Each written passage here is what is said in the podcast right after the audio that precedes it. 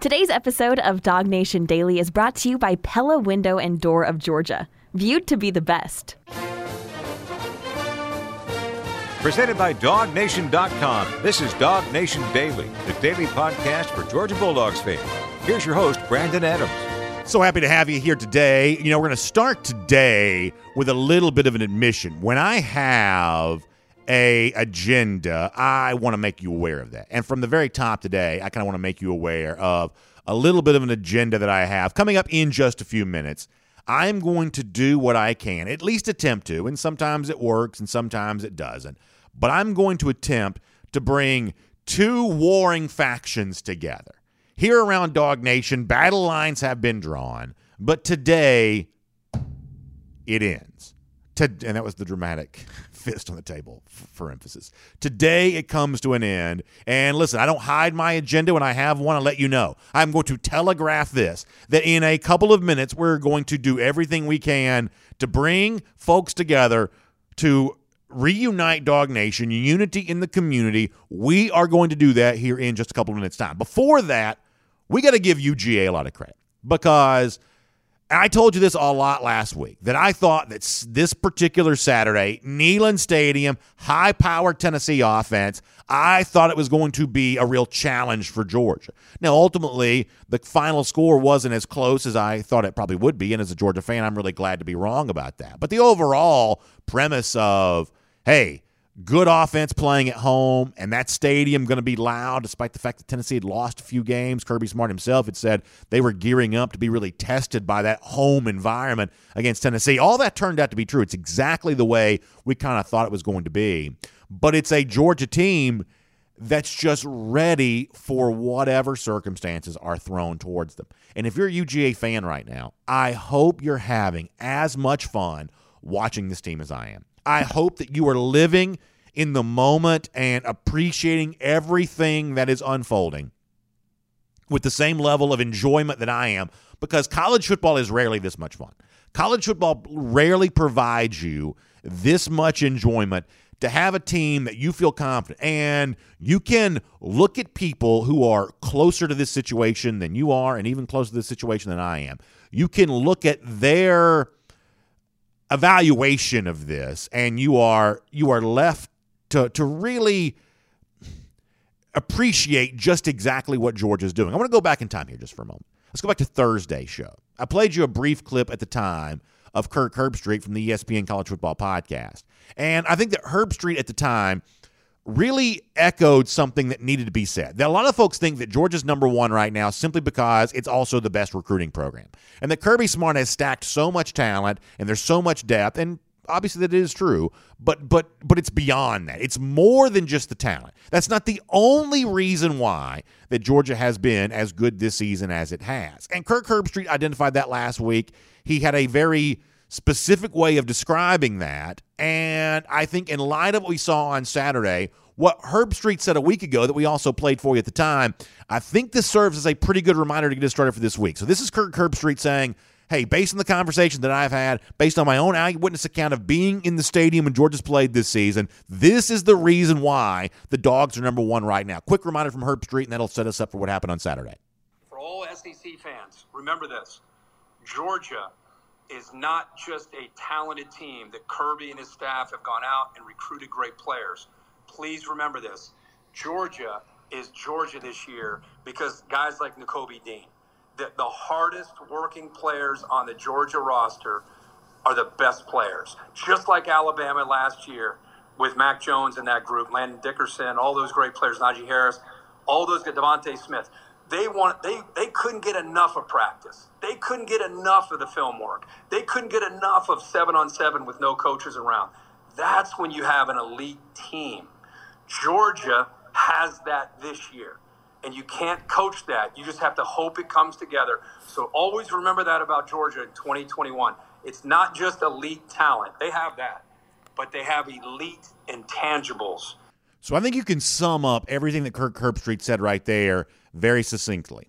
That a collection of elite talent has become an elite team because of elite intangibles. What are intangibles? Those things that you can't measure, the things that are just true, even if you don't know exactly why they are true or exactly know what is true. Intangible is another way of saying vibe. There is just an elite vibe around Georgia that has created an elite team. It's taken elite talent and it's gotten that talent to work together to commit to something larger than themselves, and the results are there for you on display. It was produced again on Saturday against Tennessee. And the reason why I play what you just heard from Kirk Herbstreit, the notion that elite talent becomes an elite team by just creating this elite sense of intangibles, this elite vibe that exists around the team, is because Kirby Smart, in his own way, kind of said the same thing.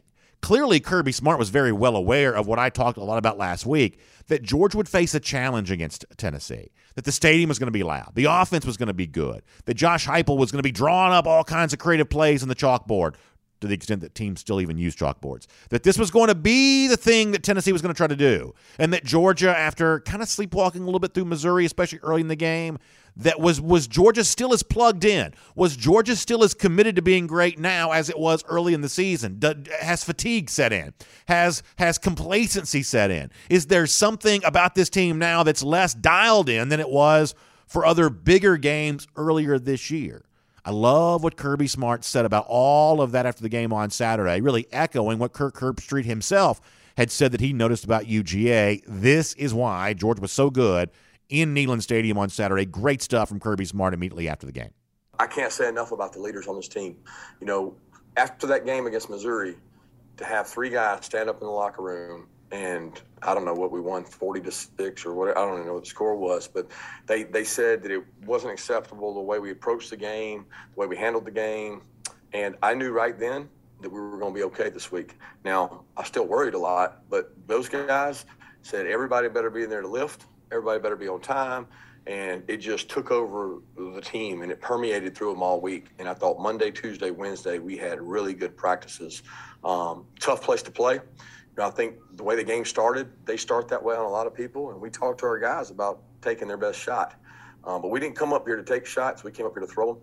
And uh, our offense came right back with a huge drive, which I thought was huge for us to start that way. It gives the defense some confidence and uh, let us get our feet underneath us. Kind of did a tremendous job and uh, proud of the way the guys played.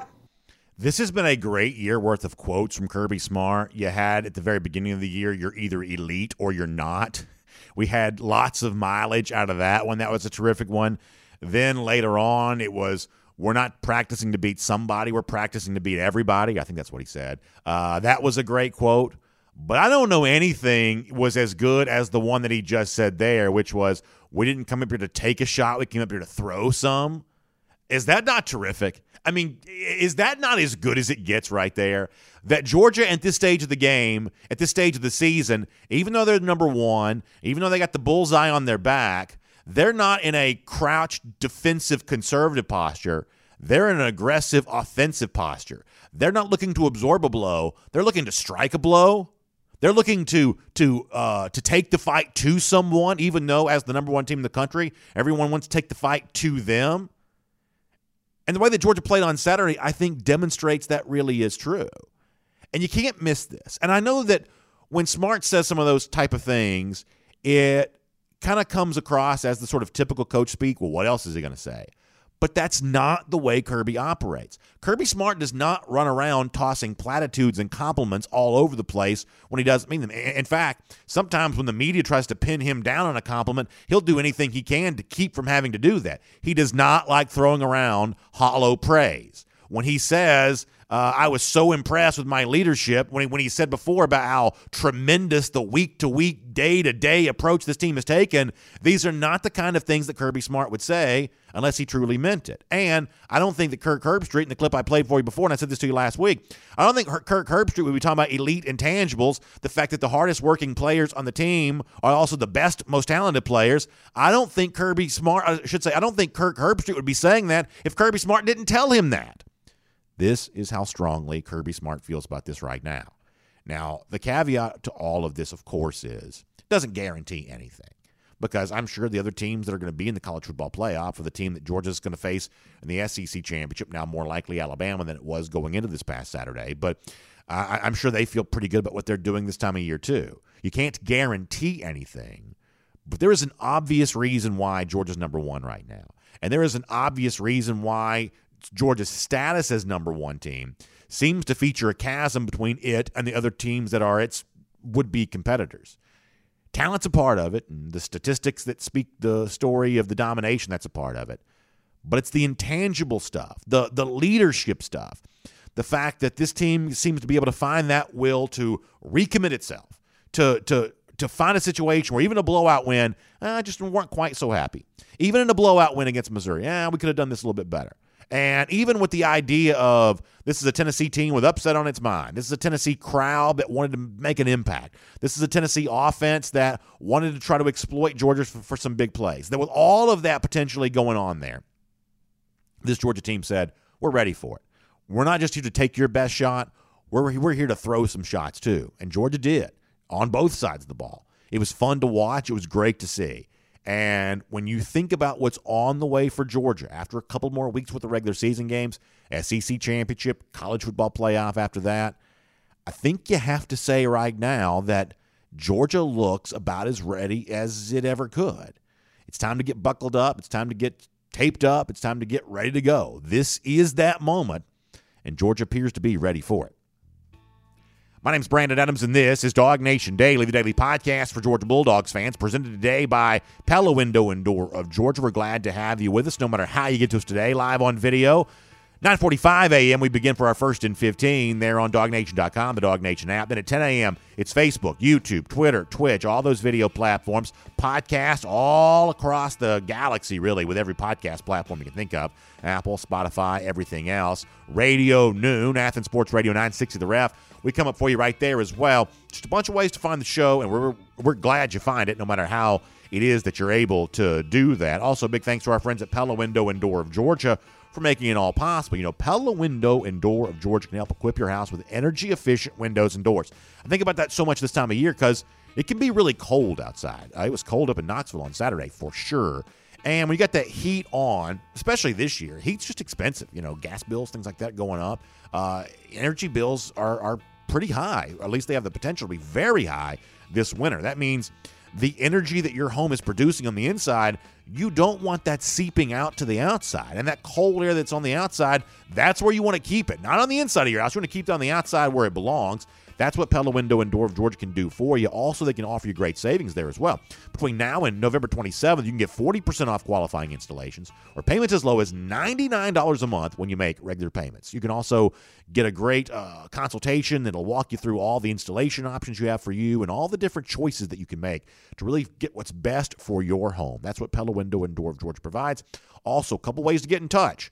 You can hit them up on the website, pellaofga.com slash dognation. That's pellaofga.com slash dognation. Or give them a call, 678 638 1496. That's 678 638 1496. Pella Window and Door of Georgia is viewed to be the best. All right, in a little bit, it's going to be John Stinchcomb. We will do a Classic City Lager Insider Update with John.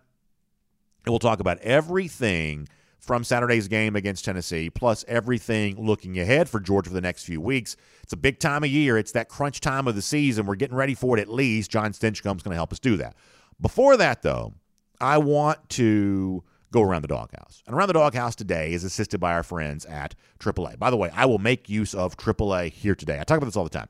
That I need their legendary roadside assistance. You know, we had a little bit of a car issue with my wife here today, and so we're kind of scrambling on that. It's just another reason why I'm always thankful to have AAA, their legendary roadside assistance. But that's not all they can do for you. I'll tell you more about what AAA can do for you in a minute. But first, I got to talk to you about this. So there was a very weird moment at the near the end of the CBS broadcast in the fourth quarter on Saturday, and it's gotten a lot of attention. So I was obviously at the game, but as I'm you know, driving back from Knoxville yesterday. I'm in the passenger seat. Jeff Sentell was driving. And as we're kind of, you know, just kind of coming back home, I'm kind of following what, what people are saying on social media, what they're saying to me and everything else. And there was a lot of talk about what the CBS broadcast said.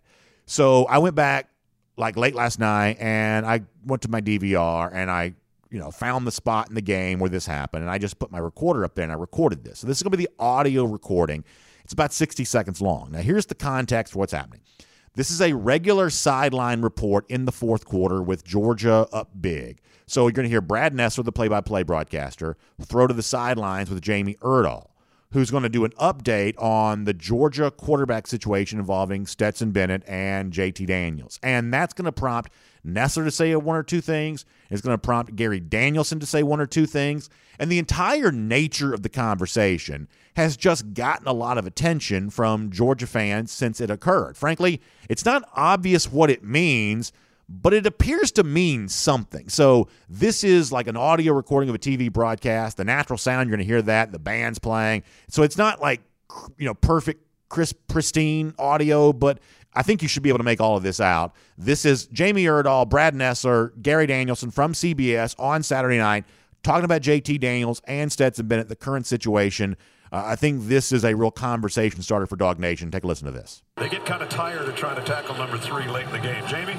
Well, you mentioned potential seeing JT Daniels here in the fourth quarter. There's a lot of commentary about this quarterback dynamic, and Kirby Smart has maintained confidence in both of these quarterbacks. And I feel it's important to tell everybody that the dynamic between Stetson Bennett and JT Daniels on the sideline starter. JT supports him in a way that all quarterbacks do, talking over indicators of coverage and what they're seeing. But it, it, it's not as if these two are still battling. The team understands that this is Stetson's spot, and JT is working with him hand in hand. We saw JT's parents, Steve and Allie, outside the hotel this morning as Zamir White's going to get another first down and get into Tennessee territory. This is the first week that he's felt good enough. There's his mom and dad. You can't look more like your dad than you. he does. He does. But uh, they said that this week, Jordan Palmer, his personal quarterback guru, coach, whatever you want to call it, flew into Athens, and they kind of went through all his mechanics and all that, trying to get ready for the end of the season. So now JT Daniels has to be ready. Is there going to be a game? You know, when when is it? Is it going to be the SEC championship game or playoff game where they may need him? And that's the discipline he has to do. He owes it to his teammates to be ready if it's needed. So there is a lot there. And the best I can tell, there are four very newsy things that come from those three voices on CBS talking. The first one, and probably the most significant thing, is Jamie Erdahl saying that the Georgia team knows the competition's essentially over. That Stetson Bennett has won the competition, that the team knows that Bennett's the quarterback and Daniels is working to help Bennett, that this is not an ongoing competition. I think when you hear Erdahl say that, she says that pretty explicitly. Then you have Brad Nessler. And if you're watching the game, what you hear Nessler say is this is the first week that JT Daniels has felt good enough and then he stopped. And the reason why he stops is because at that point in time, they put the graphic of Daniel's mother and father on the screen and seeing the the the face of Daniel's parents, who Nessler and Danielson said they had a chance to speak to uh, at the hotel there in Knoxville, causes him to stop his train of thought, and he doesn't finish that that point but he's about to say this is the first week that JT Daniels has felt good enough to, and we don't know, good enough to to, to do what. But you, what you can, I think, take from that is prior to this, Daniels apparently hasn't felt good enough to do something. So now do you start adding this together that the competition is over? That's what Jamie Erdahl says. And the reason why it is over, according to Brad Nessler, is because JT Daniels hasn't felt good enough to do something. You don't want to read too much into that, but but that's kind of what goes on there. I also think it's interesting that the idea that Jordan Palmer, a lot of you know who Jordan Palmer is, uh, former quarterback himself, quarterback coach, uh, comes to Athens to work with JT Daniels. But the specific word here means something to me. The idea that he's come here to work on mechanics, throwing motion. I think you're left to assume that's what the word mechanics means right there. Uh, I, I think you would have to assume here that he's not going to be working extra on his mechanics unless he felt like something was not quite right with his mechanics. Now, what is that? I, I don't I don't quite know, but but you know this is not the kind of thing that would probably be done lightly coming all the way across the country to get extra work on mechanics unless he felt like that was something that needed to be done. Then you hear at the end there Gary Danielson saying that it's JT Daniels' job to be ready. It's JT Daniels' job to be ready in the event that Georgia needs him. Do you take from that? Well, does that mean that he hasn't fully been ready before this? People say, well, he played in the Missouri game. There's a difference between playing some and being ready to to be the guy to play the entire game and have the entire hopes of a national championship season resting on your shoulders. So honestly, I'm not quite so sure I'm comfortable saying what exactly all of this is, nor am I willing to sort of openly speculate on the rest of it. But I do think you can take, if we take Erdahl and, and, and Nessler and Danielson seriously whatsoever, I do think you can take a couple of things from this entire ordeal. And this is kind of where I get into, uh, you know, what my agenda is for today. I think it's time to bring all of Dog Nation back together. This is our Dog Nation unification moment where if you've been like pro JT Daniels and saying that JT Daniels got to be reinserted back as the starting quarterback uh, for the Georgia Bulldogs, and you would have some good reasons to make that argument. Or if you're the other side, Stetson Bennett's been the guy that Georgia's relied upon all year long. He's got to be the guy you hit your wagon to for the rest of the college football uh, season into the college football playoff. And you would have some good reasons to feel that way.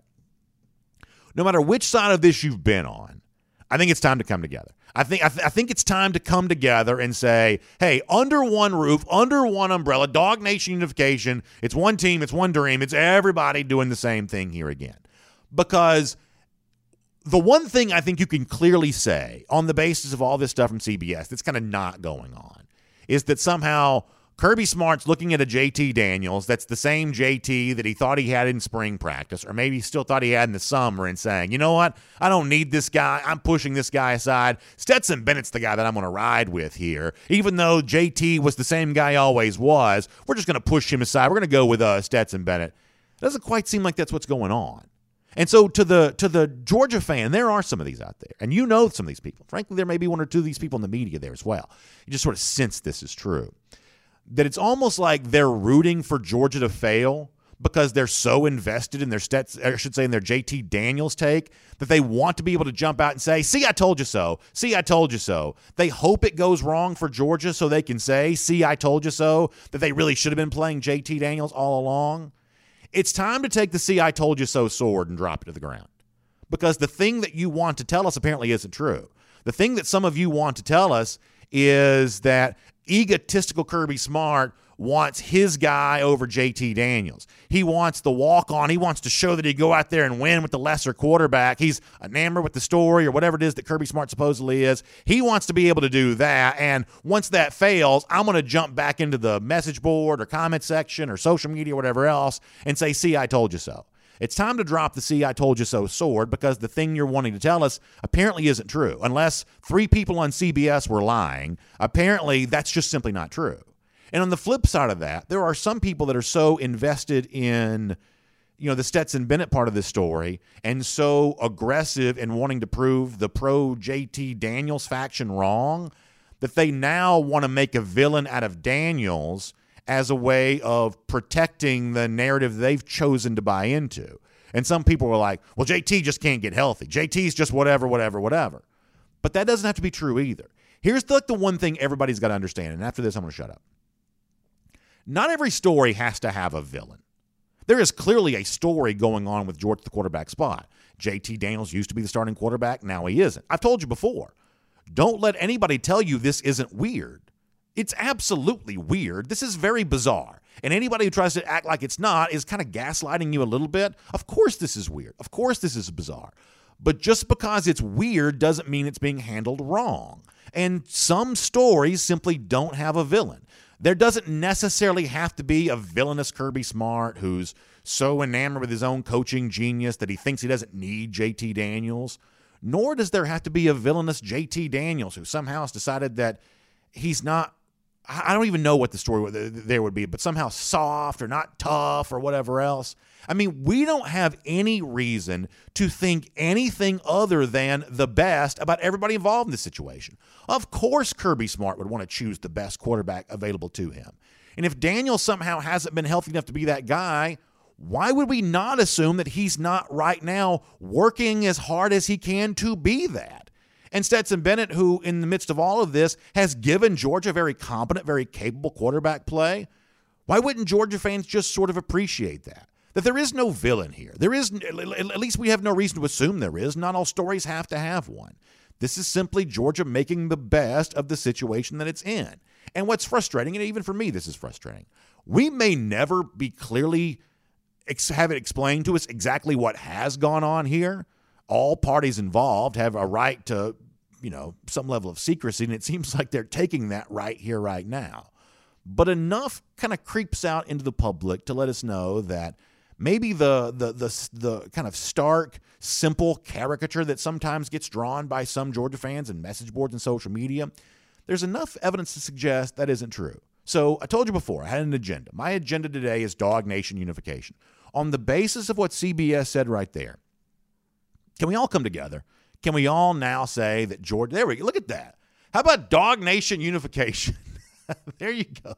Uh, Mark and Catherine Richt uh, kind of representing that there uh, a little bit, hand in hand. That's the way that Georgia fans need to go walking through the rest of the way. And, and obviously, I'm halfway being you know silly and sarcastic when I say that, but the ultimate point I, I'm, I'm being kind of real about here is is that there is not enough evidence for the fight that has been happening to continue because the people who are kind of drawn in these like opposite directions you don't have enough evidence to support the point you're arguing for that it is weird, but just because it's weird doesn't mean it's wrong. That is around the doghouse, and it is assisted today by our friends at AAA. And I told you before, I use AAA all the time because when the car breaks down, I have no idea what to do for that.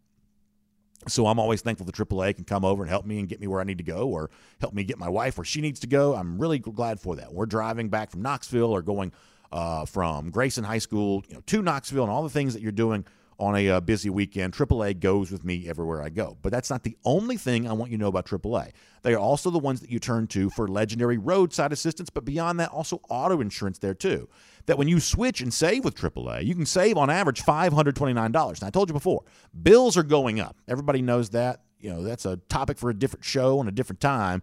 But the fact of the matter is, all of us are having to dig deeper to pay for the things that we have going on in our lives right now.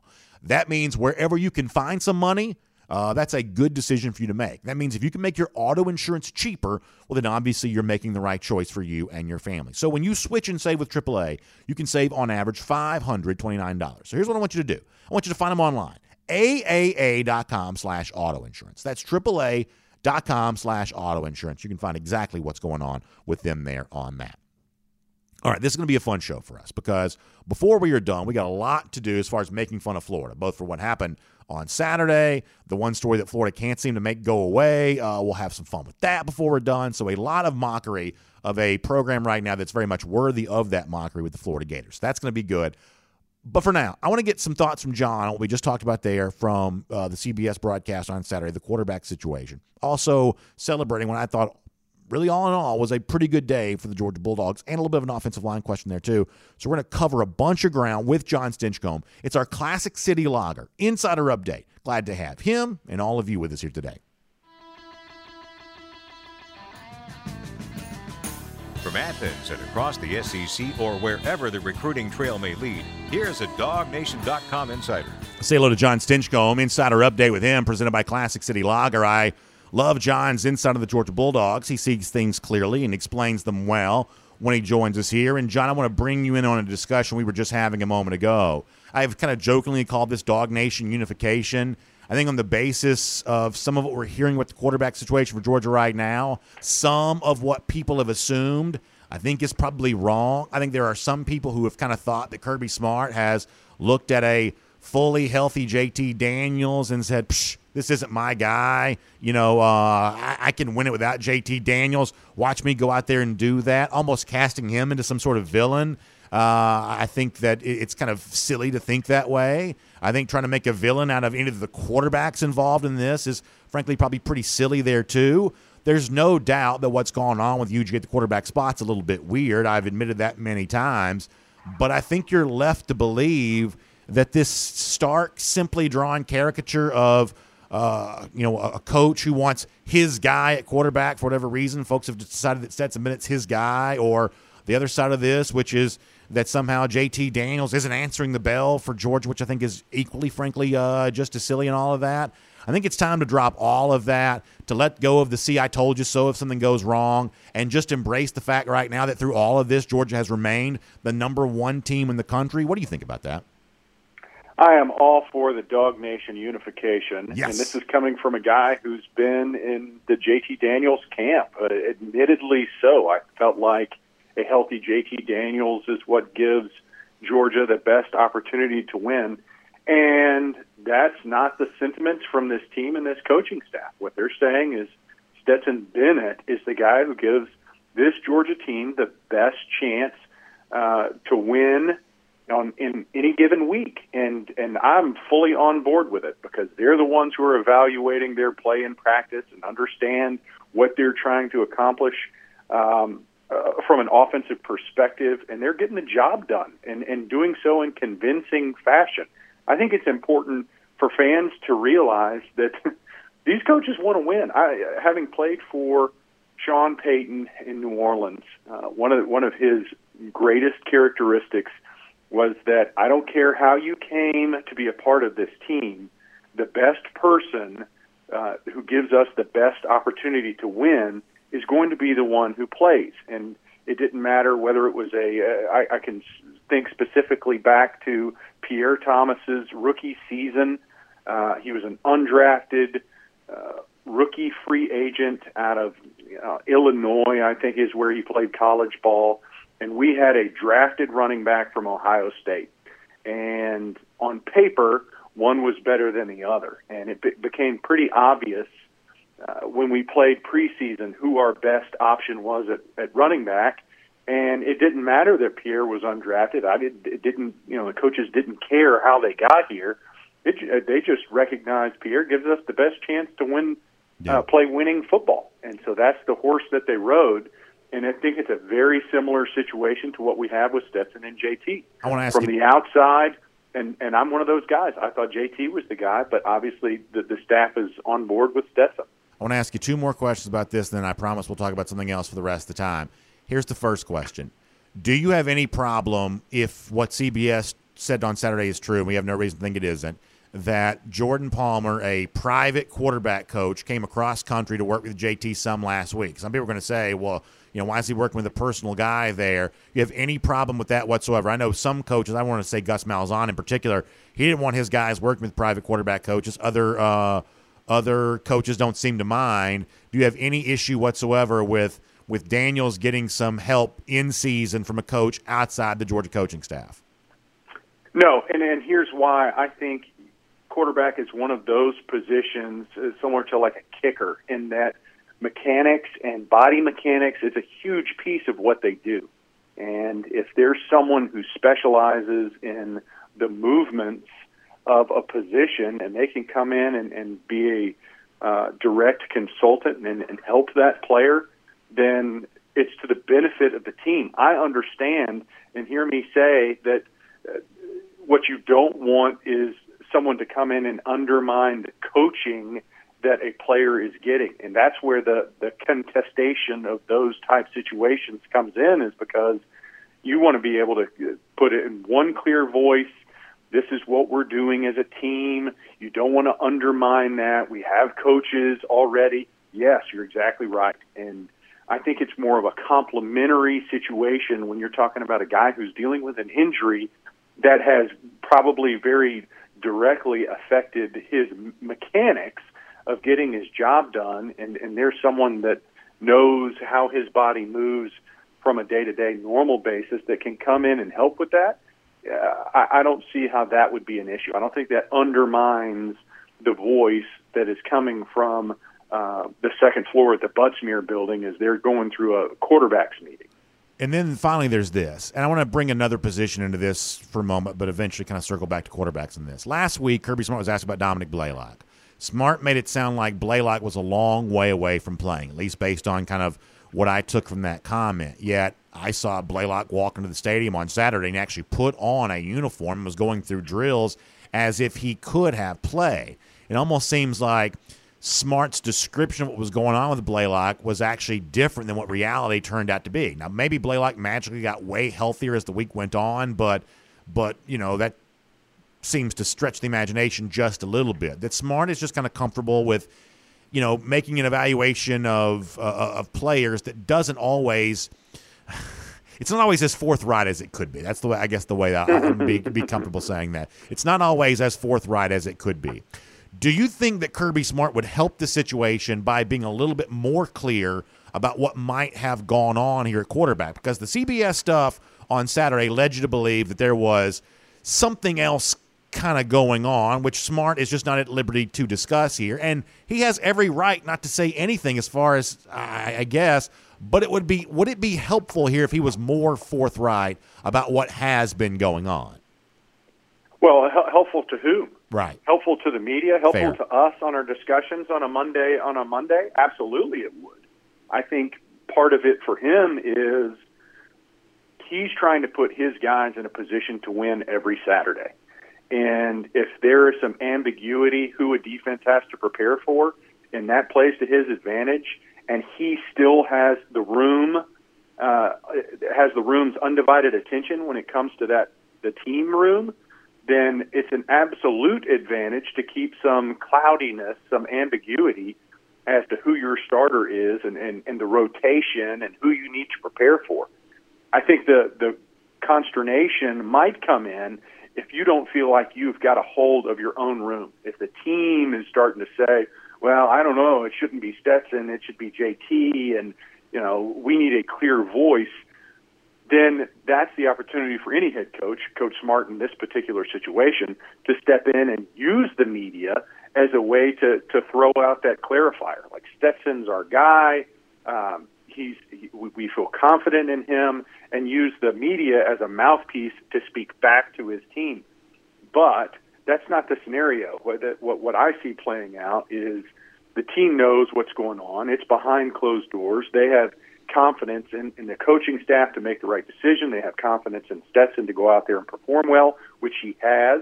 Everybody knows what he's good at, what he brings to the table, and they also know that you know he th- there are some limitations there, and it's everything that they're willing to live with. And as long as that coaching staff, led by Coach Smart, feels like they've got a good finger on the pulse of their team, and they know that everyone's bought in and believes in what they're saying, then they don't have to. There's not a force pressing them that says I need to provide clarity and use the media to to squash this issue because we've already done that in the house. Now, all of that is to say this: that on Saturday, John, I thought Georgia made a major statement, and I thought this was going to be a tough place for Georgia to play. I thought the Tennessee offense was going to be a formidable test for Georgia, especially playing in its own stadium. We've seen Tennessee move the football very well in Knoxville this year, not always for the full games when they've been on the road, but at home, offenses just have a tendency to play a little bit better. And I thought Georgia passed that test with flying colors.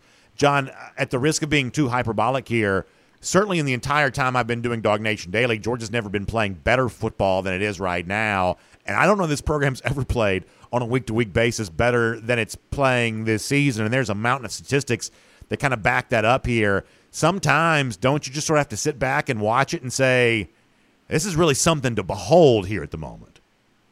Yes, yeah, absolutely. And I think it's hard for Georgia fans to embrace that because of the 40 years of experience that uh, have stretched since our last national championship run. But I think this game, this Georgia Tennessee game, started off in a very similar fashion to the Alabama Texas A&M game, where you know, Texas A&M there's there's really strengths to their team. They they know how to move the ball at times, but there's obvious flaws. I mean, there's a reason why they sat where they sat and how they ended up on you know this past Saturday. But they found themselves in a game with Alabama where they got a little momentum, they got some juice, and at some point in that game, if you were watching, you were like, mm, "Can can Texas A&M keep up what they're doing? Will Alabama kind of enforce their will in this game and change things?" Alabama was unable to do that. Texas A&M not only sticks around, but they end up winning it.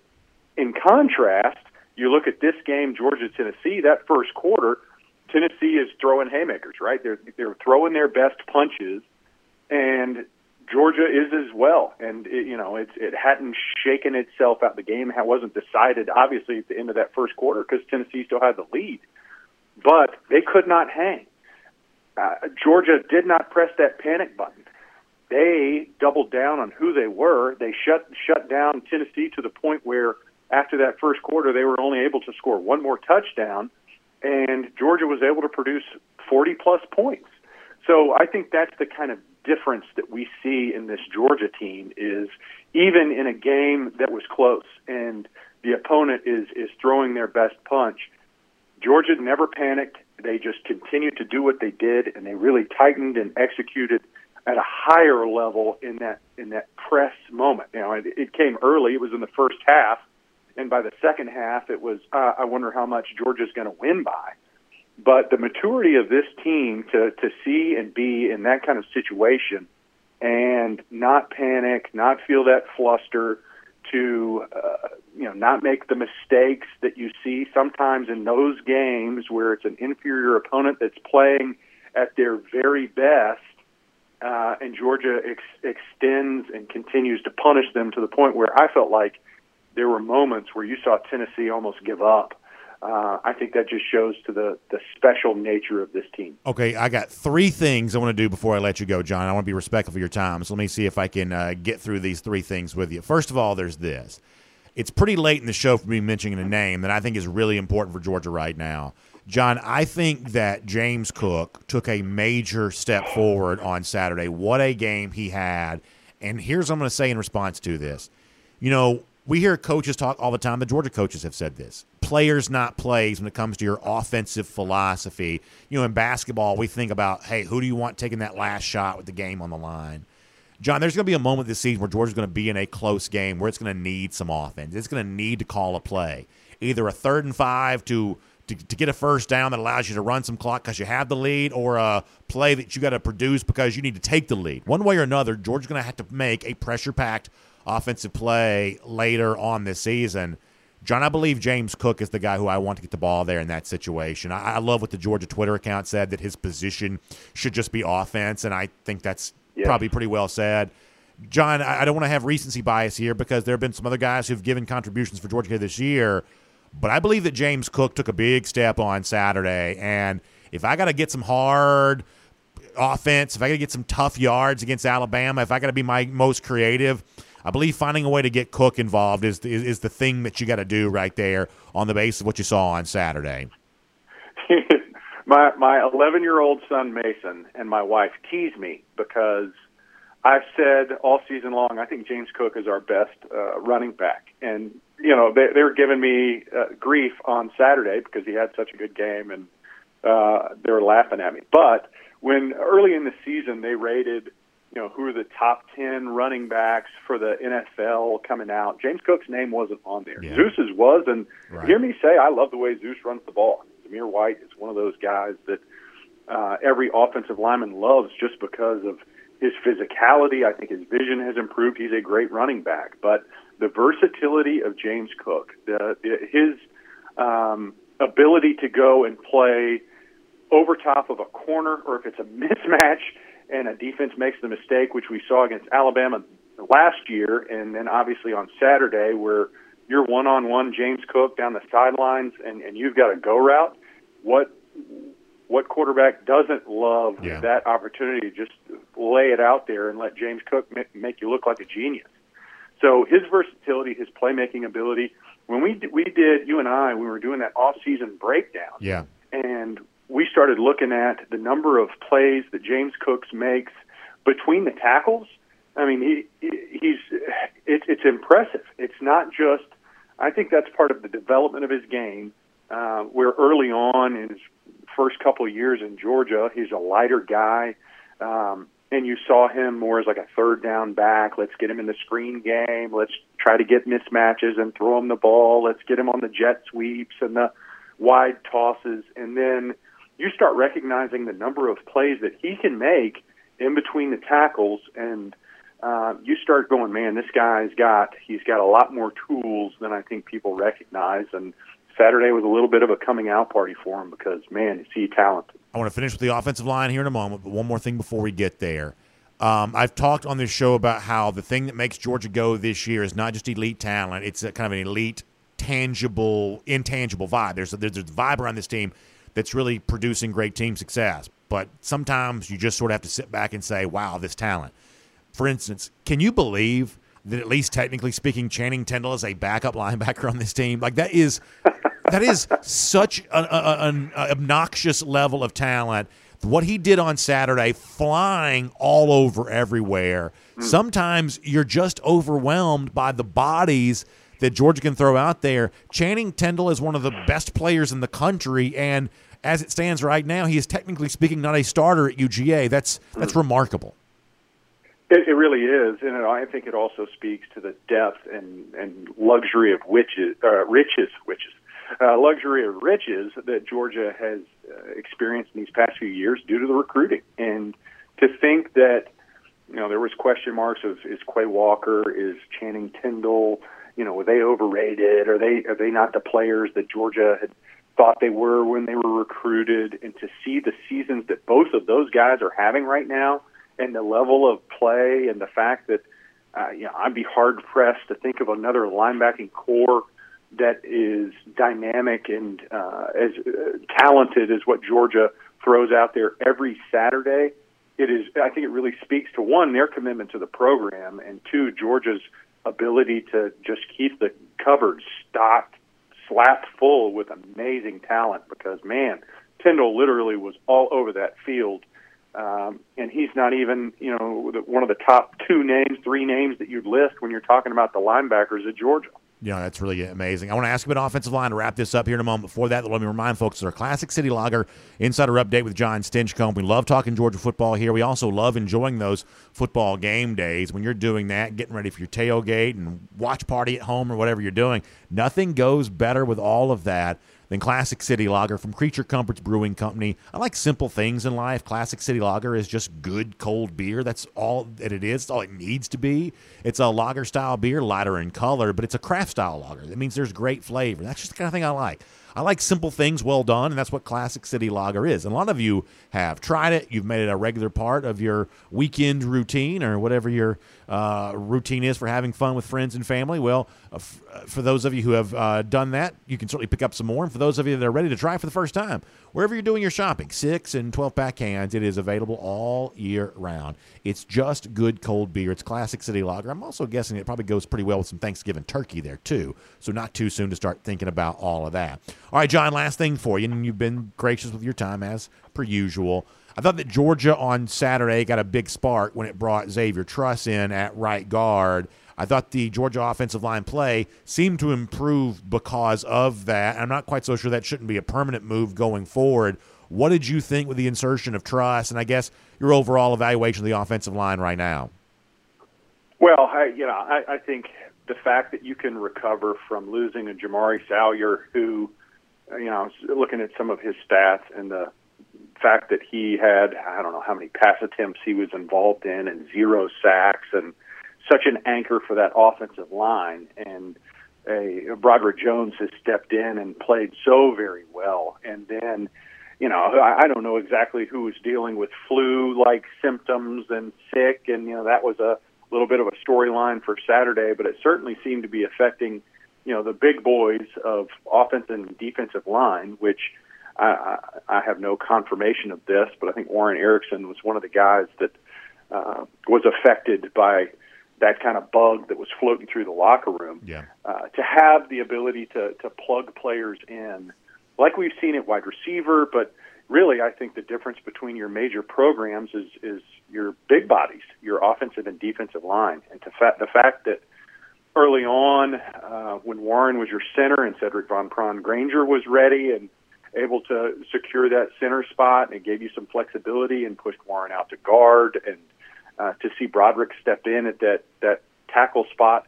That's the difference, right? That's what makes these great teams truly special. Uh, I think back to the the bowl game where Georgia's playing Cincinnati, and arguably the biggest play in the game was when Cincinnati had to replace their tackle, and Azeez Ojulari was licking his chops and began to feast on the yeah. fact that um, their number six was a huge drop off from their starting five. And, you know, Georgia has the ability to say, you know what?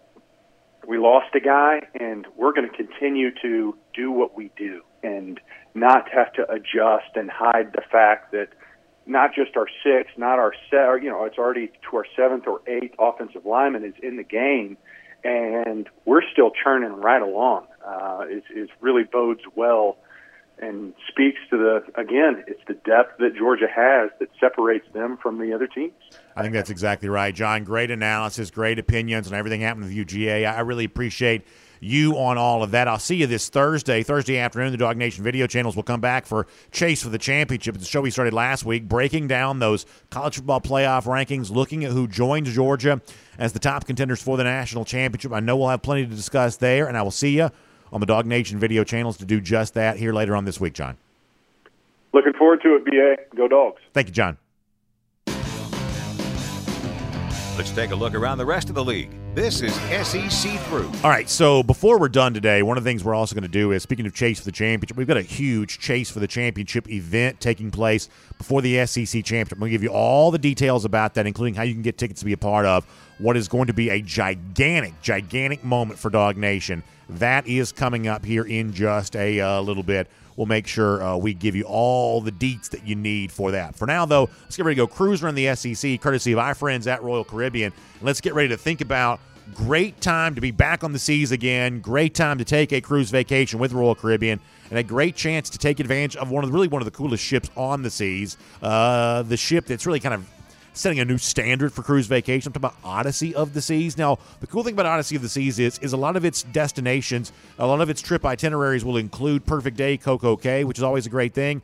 But just the Odyssey of the Seas in and of itself is kind of already uh, a, a, destination. It's an unbelievable cruise experience, which features the very best of Royal Caribbean. I'm talking about, look at the, I mean, if you're watching a video, look at that ship. Look how good this thing looks. It's gigantic.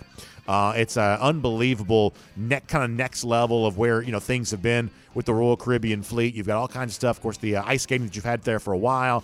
You got the the bumper cars. You got you know the just unbelievable dining experiences. You got the specialty restaurants like Chops Grill and so much else going on when it comes to Odyssey of the Seas and so many great destinations that it's going to there as well. Just a great time to be taking advantage of all of that. So check out uh, my friends at the Cruise and Vacation Authority to learn more about this and really kind of plan your vacation today. You go to tcava.com the Cruise and Vacation Authority. That website, tcava.com. You can also give them a call, 770 952 8300. Once again, 770 952 8300. You want to work with folks who know Royal Caribbean backwards and forwards when it comes to getting the best, I should say, maybe forward and aft. I guess that's probably the best way to say that when it comes to a Royal Caribbean shift. That is what uh, Cruise and Vacation Authority can do for you. Then get you a great one. So make sure you check all of that out today. The Odyssey of the Seas, by the way, you got to just go online and look at that. It's an unbelievable cruise ship. Unbelievable cruise ship all the way around. All right, we got some business to take care of. As we're cruising around the SEC, courtesy of Royal Caribbean. And something we take very seriously around here is our duty, our obligation as the chief gator haters. Myself, Eddie, the mascot for Dog Nation Daily. We know it's very important for us to mock Florida anytime there is some mockery to be done. Folks, there is some mockery to be done. I, t- I told you earlier that uh, I was, you know, there at the gate when Georgia was arriving on Saturday. I had a chance to talk with a lot of Georgia fans there before UGA showed up for kind of an impromptu dog walk on the road. And the one thing we were all talking about the time was Florida really struggling with Samford, not Stanford, Samford with an M, Samford. Uh, Florida apparently can't get away from those Bulldogs because the same way UGA roughed them up in Jacksonville a couple of weeks ago, they were having a hard time with the Bulldogs of Samford this past Saturday. And eventually they finally pulled away and won, but it was like 70 something to 50 something. It's like a basketball type score.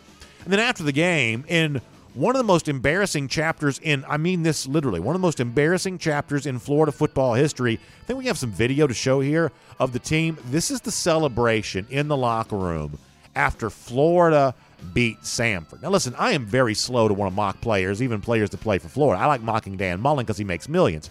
For the most part, I'm kind of hands off to players. But how much? I mean, like, how, how, what do you think of yourself if this is how happy you are for eking out a win against Samford? And Dan Mullen's right there in the middle, you know, dancing and doing all that kind of stuff. There was a quote from Mullen at the end of the game that's gotten a lot of attention about, you know, uh, how happy you're supposed to be after a win like that. Mullen's quote is calling a win disappointing is disrespectful to the game. That's what Dan Mullen's saying right there. That that if we're not happy about this win, we're disrespecting the game. Ask any Florida fan what they think about that. I, for, you know, forget what Gatorade thinks about that. Forget what Eddie the Blind Squirrel thinks about that. Ask a Florida fan right now. What do you think about Dan Mullen saying it'd be disrespectful not to dance like that, all goofy, after a win against Samford? I can promise you, Florida fans will give you more than an earful of their feelings on that. Now, you've already had Pete Thamel and Pat Forde and a lot of these national voices who are now essentially saying that Dan Mullen needs to be and will be fired. I thought that, but just given the fact that ADs don't want to fire head coach unless they have to, that Mullen moving on from Grantham and moving on from John Hevesy, kind of casting them as scapegoats for the issues with the program, I thought that might be enough to save his job. But honestly, after this display on Saturday where they had to like play for a full 60 minutes just to beat Samford, I think it's fairly obvious that Dan Mullen's lost that team. And some of what you see going on with like, you know, uh, uh, Steve Sarkisian at Texas, where you're just kind of left to wonder, do these players want to play for this dude? I mean, I think at this point in time, Dan Mullen just runs a really what's the opposite of a tight ship? Is it a loose ship? Dan Mullen just kind of runs a kind of a loose, casual ship. He's just not committed to what it takes to be a winning program. So Florida can either either endure more embarrassment or fire him. And I know that I've heard from a lot of y'all who are like, "Hey, we need to start a GoFundMe to keep him there, to to to keep him from getting fired. You want to keep Dan Mullen there forever." Well, displays like that, I think it's easy to understand why you might want to. This was just a humiliating chapter, just an absolutely humiliating chapter for Florida. It's almost like I'm like I'm sort of sad for them. Like as much as I like making fun of them, at a certain point, you're like, golly, have some have some self respect of some kind. Let me get a few more of these SEC scores in here there as well. Uh, it was not good for Auburn. Probably the the worst Saturday, given the fact that Florida at least did win. The worst Saturday, at least of the teams that lost, may have actually belonged to Auburn. They were up 28 to 3. Please no jokes about that here in the Atlanta area. But they were up 28 to 3 at one point against Mississippi State, and Mississippi State came back and got a 43-34 win. And all of a sudden, I think the feeling around the Bryan Harsin year 1 is completely different. I think that Harsin was very much a part of the SEC Coach of the Year conversation prior to what happens on Saturday. I think he was distinguishing himself as, hey, he's not quite at the Georgia Alabama level, but he may be the best team in the next level. You know, he may have he may have kind of been that team. Remember, he beat Ole Miss a couple of weeks ago. Uh, and had he won against Mississippi State, he was going to set up an Iron Bowl that would have decided the SEC West. You can't ask much more from a first year coach than that. But now, because of this result, and because Ole Miss also beat Texas A&M, all of a sudden now the, the, the SEC West is kind of jumbled up. And what's really the difference between the second year coaches, guys like Pittman, Kiffin, uh, Leach, and a first year coach like Bryan Harsin, given the fact that Auburn's supposed to be the better of those programs, right now they're just all kind of jumbled up together. There was a lot of give back from Harsin. And I think what you're left to wonder is he clearly showed you a lot of growing pains and culture shock at the beginning of the season or in the beginning of his first year as the, as the Auburn coach kind of come across at times a little uncomfortable with just how intense the pressure is here in the SEC. You kind of wonder, is Harsin really ready for that? I hope he's not going to fool himself into thinking he's having a good season because I think the loss to Mississippi State kind of renders that a conversation that you can't really have anymore. You can't really give yourself credit for being, you know, winning team. They may actually exceed their uh, Vegas over under here before it's all said and done, but most Auburn fans are not going to be happy with this result. Uh, we talked about Missouri holding on against South Carolina. We expect that to happen, and it did. South Carolina could not keep the momentum going from its uh, win against Florida. Not not a big surprise there. Admittedly, we are more surprised about A and M losing to Ole Miss. And listen, this is one of those things where you know Ole Miss is kind of turning out to be what Texas A&M was supposed to be. And you can obviously give the excuses of well, A&M had an injured starting quarterback. That's true. I think the overall program outlook for A&M is still really strong. They're obviously red hot on the recruiting trail. We talked about that on Friday. But this is Lane Kiffin really living into the most optimistic assessments for what he could be. Now, the uh, the Egg Bowl on Thanksgiving night is just going to be gigantic. I mean, I mean that's just going to absolutely be gigantic. Uh, two great personalities between Leach and Kiffin playing the kind of game against each other that a lot of folks in the Magnolia State hoped it would be. Well, now it's going to be, and you got to give credit that that you know they're in the top 10 now the ap poll. Uh, they have a chance at a very pretty record kind of stealing some of the spotlight that a&m had earned for itself after a&m beat alabama. Lane kiffin doing some big things there on that front. And uh, good job by sam pittman going to lsu getting the win against lsu uh, the golden boot trophy pittman said he was going to display that thing right in the middle of the football facility there at fayetteville he's done just that All of a sudden now you're looking at a uh, an Arkansas team. What's their record? Seven and three. Is that what they are? Yeah, seven and three. Um, honestly, that's not bad. I mean, think about where Arkansas was before Pittman took over. And to think they're seven and three right now at a chance at a very good looking bowl. Uh, he's done a good job there. He he has done a really good job there with that program. They were in the college ball playoff top 25 last week. You expect them to be moving up here a little bit this week, and I think you got to give them a lot of credit for that. And we'll make that cruise around the SEC courtesy of Royal Caribbean. All right, so I told you I'd tell you about this. Let me do that right now. We are going to have so much fun on the day of the SEC championship. In fact, a couple of y'all uh, on Saturday in Knoxville were like, hey, why don't you do a Dog Nation invasion to uh, Knoxville?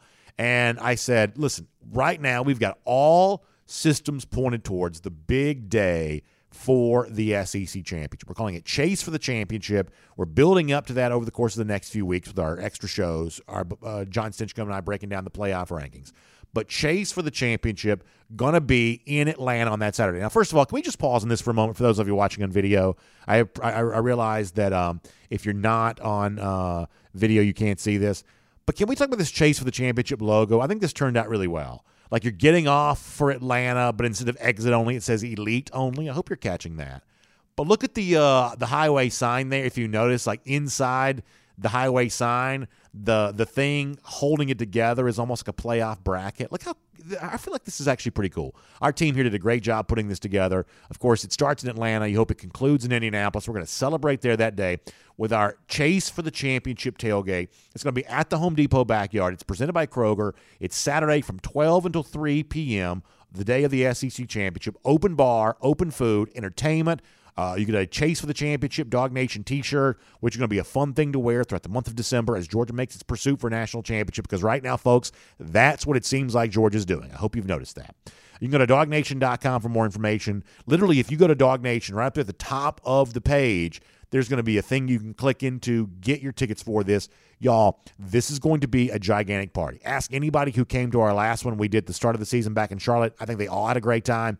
This is going to be so much fun. I know there's all kinds of uh, things going on behind the scenes about getting ready for this and making this a party that that's befitting of the moment that we're in. A very special Georgia season requires a very special party. So open bar, open food, entertainment, chase for the championship Dog Nation t-shirt. What a thing it's going to be. Dognation.com. Get your tickets there. Get them before they're gone because this stuff always sells out really, really fast. So we're going to try to make as many spaces available as we can right there in the Home Depot backyard. You can't be closer to the stadium than this. You, you can't be closer to the stadium than this. It's going to be an amazing, amazing time. So, dognation.com for more details on that.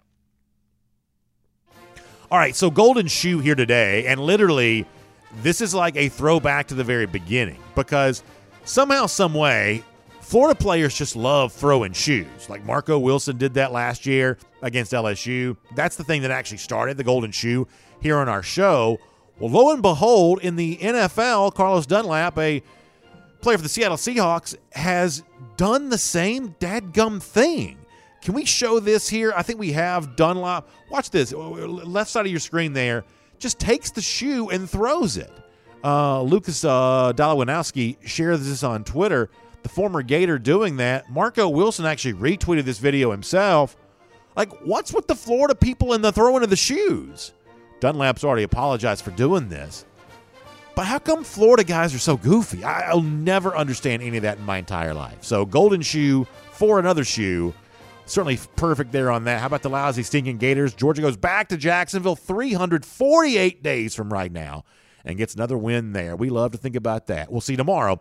Dog Nation Daily, presented by Pella Window and Door of Georgia. And on the podcast, time out the R.S. Andrews podcast cool down. We appreciate you being here with us. And I'm going to have to be quick today. I said this during the regular show. This is not just uh, copy for a ad read. This really is true. My wife had some car trouble today, so I got to go help her take care of that. So let me get ready to bounce out of here. Uh, I want to mention a couple of uh, comments. First of all, a lot of folks responded back to something I said on Twitter on Saturday. Y'all, it is a beautiful scene when you see Neyland Stadium emptying out. When you see all those Tennessee fans heading for the hills, literally speaking, when you see that happening and you see the Georgia fans left over there, that is just a sight that never quite gets old. Our, our uh, good friend Miriam Martin Corbin weighed in on that. She says, I hate playing there, so seeing that stadium emptying out means we're winning big and going home. That's boy, that's great to see. Uh, uh, Chubby Zeus also said that he thought maybe there were 30,000 Georgia fans there. Yeah, I wonder about that because obviously a 100,000 seat stadium and you know, I'm I'm not very you know like the the game where you like walk into somewhere and like, "Hey, guess how many golf balls are in the bucket?" I'm never very good at stuff like that. So I'm not good at estimating things. Um, 30,000 seems like a lot, but I know I sat next to Mike Griffith the game and he thought it was like a high number like that too. 25% or uh, to me it seemed like it was a little less than that, but I'm also very bad at estimating those kinds of things. You could certainly tell when they did the fourth quarter thing and you did, you know, all the Georgia fans brought their cell phones out. You could see a lot of Georgia fans there then. So it was a huge number of fans in the stadium to be sure. Um, big, big number there uh, of folks kind of checking in on that. Also, uh, some folks had some JD to NYC signs in the stadium. I appreciate that. That's always really cool to see. Um, Andrew Bullard writes in to say, what do you think about Stetson Bennett's emergence as the starter? It's clear to me that the only reason he's starting is his run ability. Could it be that his this is a precursor to a future mobile UGA quarterback? I mean, obviously, Georgia likes Stetson's mobility, and we saw on Saturday some of the reasons why. But to say that's the only reason, I, I think you have to go back to what we said on today's show, which is that clearly there is a lot going on with the Georgia quarterback situation, and it could be that we're just not made aware of all of it. And – I'm doing this before Kirby Smart does his press conference. Maybe more of that'll come out today. Maybe Smart will be asked directly about some of the stuff in the CBS uh, telecast.